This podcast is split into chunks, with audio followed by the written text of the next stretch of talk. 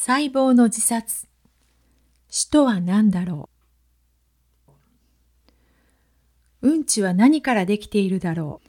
食べ物の残りかすに決まっているでしょう。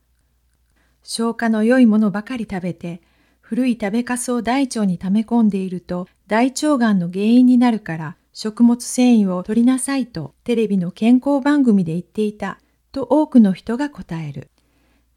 確かに食べ物の残りかすは含まれている。しかし、それは約3分の1に過ぎないというと、大抵の人はびっくりする。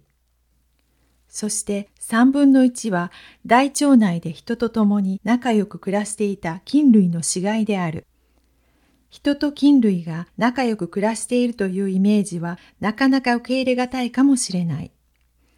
手にも身の回りの道具にも細菌がついて汚いのです。ほれ、この通り。と手の周りなどに隙間のないほど細菌がうじょうじょとついているイメージを見せてしっかり洗いなさいとテレビで薬用石鹸の宣伝をしているのをご覧になったことがあるだろう。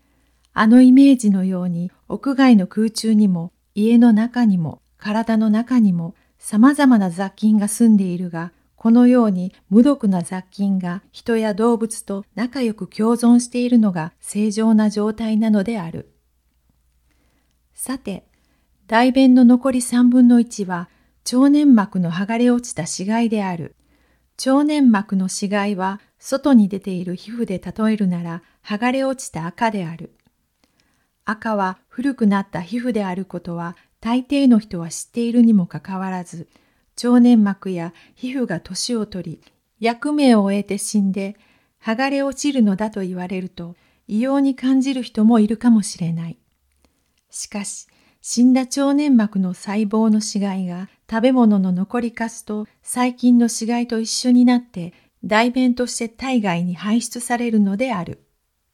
つまり、生体を構成するほとんどの細胞は生きて増殖する能力を与えられていると同時に役割を終えたら自ら死んでいく能力を埋め込まれているのである。細胞の種類によって長寿の細胞もあれば短命な細胞もある。健康な人の体内では約60兆個と言われている細胞が絶えず分裂増殖し、一方で任務を終えた細胞は死んでいる。このような代謝回転という一連の動きは全身で投与されている。各臓器、あるいは組織がわがままを言って勝手に暴走したら大変である。細胞が死ぬことも休むことも忘れ、無限に増殖する状態を眼化という。余談だが、ヒーラー細胞と呼ばれる培養細胞は死ぬことを永遠に忘れた有名な細胞である。1951年に子宮頸部がんで死亡したヘンリエッタ・ラックスさんのがん細胞が組織培養によって植え継がれ、今も試験管内で生きている。この培養細胞は組織培養の研究に大きな貢献をした。がん細胞は無限に増殖すると言ったが、実は正常細胞に比べてということであって、がん細胞であっても試験管内でこんなに長期に生かすのは至難の技で、なぜこの細胞がこのように強いのか分かっていない。細胞分子生物学の講義で2ヶ月半に及ぶ課外研究課題を学生たちに与えた。細胞の死、組織の死、臓器の死、個体の死について詳細な調査とともに人間の死の定義、脳死、臓器移植について人々にアンケートをしてデータを集めさせた。学生たちは受け身の学びではなく、能動的に死を研究調査し、人間の死を新たな視点から考え直した。人間の体は数多くの細胞が集まって組織を構成し、それが集まって臓器となり、そして一個体になる。だが、この細胞や組織や臓器の死が一個の人格を持つ人間の死とすぐに結びつけられるのだろうか。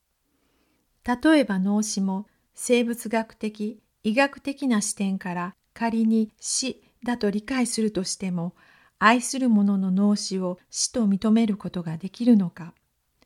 体のまだ温かい我が子を死体と認識できるのか、そしてその心臓を取り出すことにあっさり同意できるかとなると、全く別の視点があるようである。生きている者は必ず死ぬ。しかし死ぬとはどういうことなのか。死ぬとは死ぬことである。と全問答のような回答で昔人は納得したが、科学、特に医学が進んで単純に死とは何かがわからなくなった。一番小さな死は細胞の死である。組織の死も体のどこかを強打して青くなると死んでいるというし、心筋梗塞で心臓の一部に血液が送られなくなって壊死していると言われると見なくても分かった気がする。また胃を全摘されれば胃という臓器が死亡したことがわかる。しかし科学の進歩で体の不思議が解明されるにつれ細胞組織臓器の死によって全てが終わると割り切れなくなってきている。人格を持つ人間の死を生物学的視点だけではもはや定義できないのである。